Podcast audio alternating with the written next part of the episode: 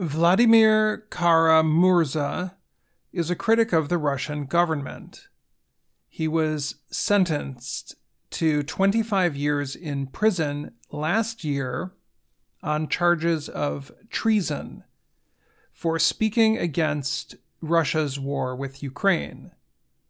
He is in penal colony number six, south of Moscow and not far from Kazakhstan. Kara-Murza's wife, Yevgenia, spoke with the Associated Press about her husband's experiences. She said her husband lives in a small cell with a cot, a sink, a stool, and toilet. The only things he owns are a drinking cup and a toothbrush. People are interested in what life is like inside of the prisons because another critic of President Vladimir Putin's government died at a prison in Russia's far north, close to the Arctic Circle. Alexei Navalny died February 16th. He was the leader of a political group that campaigned against Putin. 47 year old Navalny was sentenced to 19 years in prison in early 2021. The Associated Press called life in Russia's prisons grim and noted the prisoners suffer from a lack of food, sleep, and health care. They also must deal with rules that change all the time.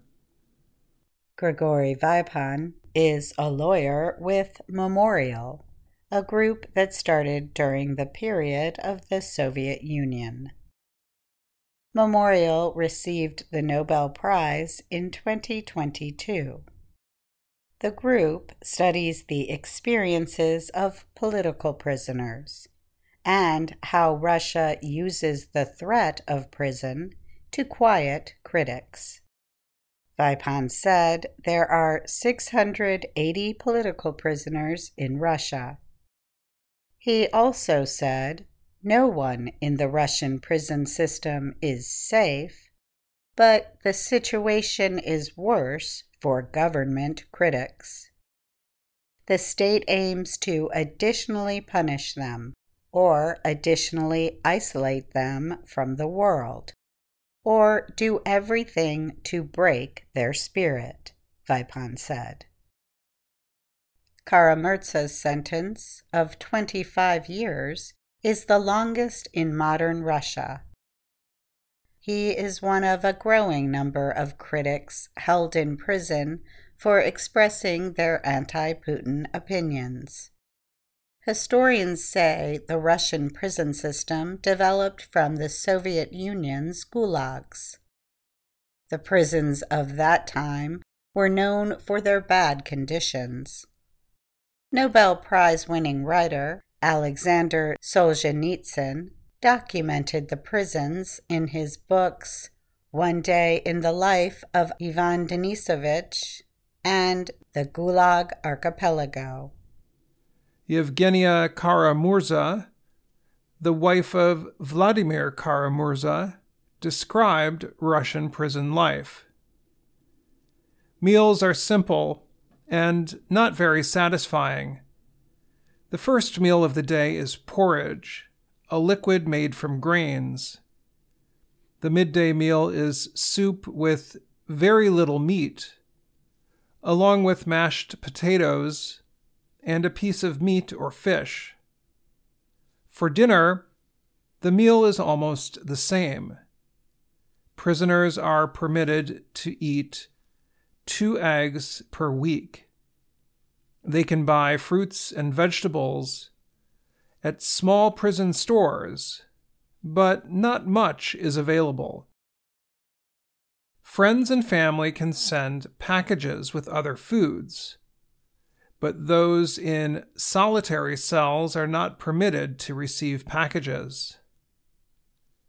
Some prisoners are told to spend most of their days doing tasks such as cleaning their rooms. Other times they are told to only stand at attention. They sometimes must listen to recordings of prison rules for hours. Others are told to work.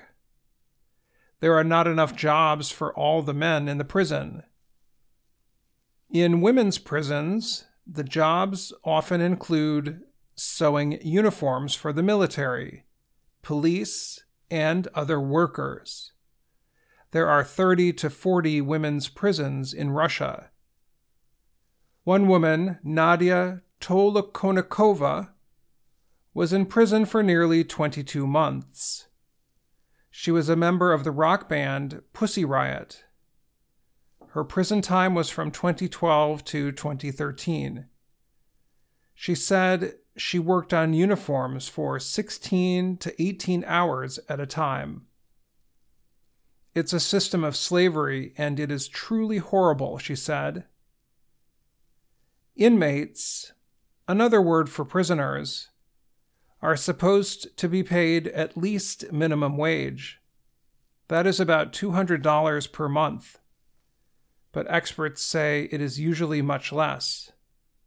Sasha Graf is an activist for better prison conditions. Graf said, Prisoners' pay can be as low as $3.20 per month. That is only enough to buy cigarettes at the prison store. Tolokonnikova said, when she arrived at penal colony number 14 in Mordovia, the head of the prison described himself as a Stalinist. She said he told her, You may be a somebody outside of this colony, have a voice, people who support you and care for you, but here you are completely in my power, and you need to understand this.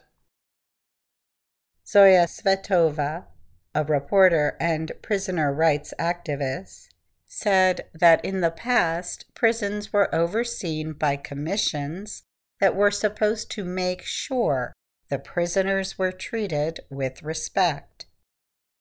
However, she said, most of the people have been replaced with those loyal to Putin's government. The government uses the prisons, she said, for intimidation and oppression.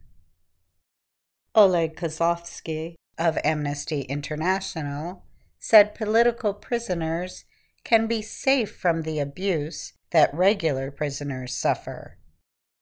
But there are still ways to make political prisoners feel bad.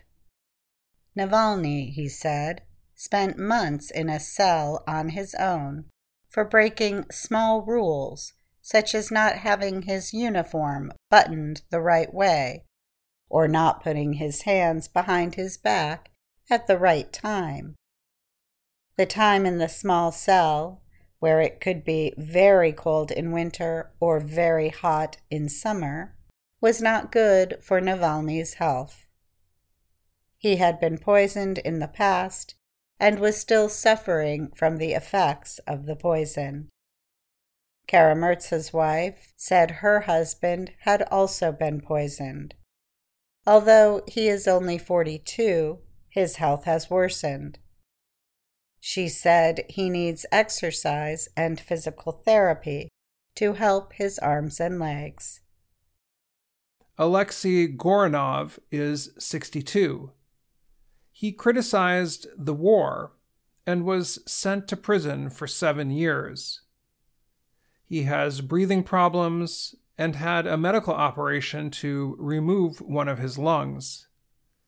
He is now in a prison hospital, but his lawyer says he is mistreated. Guards wake him up every two hours. He considers it a form of torture. There have been calls for prison reform in recent years. Vaipan of the Memorial Group said, Whatever led to Navalny's death shows the prison system has crossed a line. It's a worrying signal, he said. I'm Dan Friedell. And I'm Katie Weaver.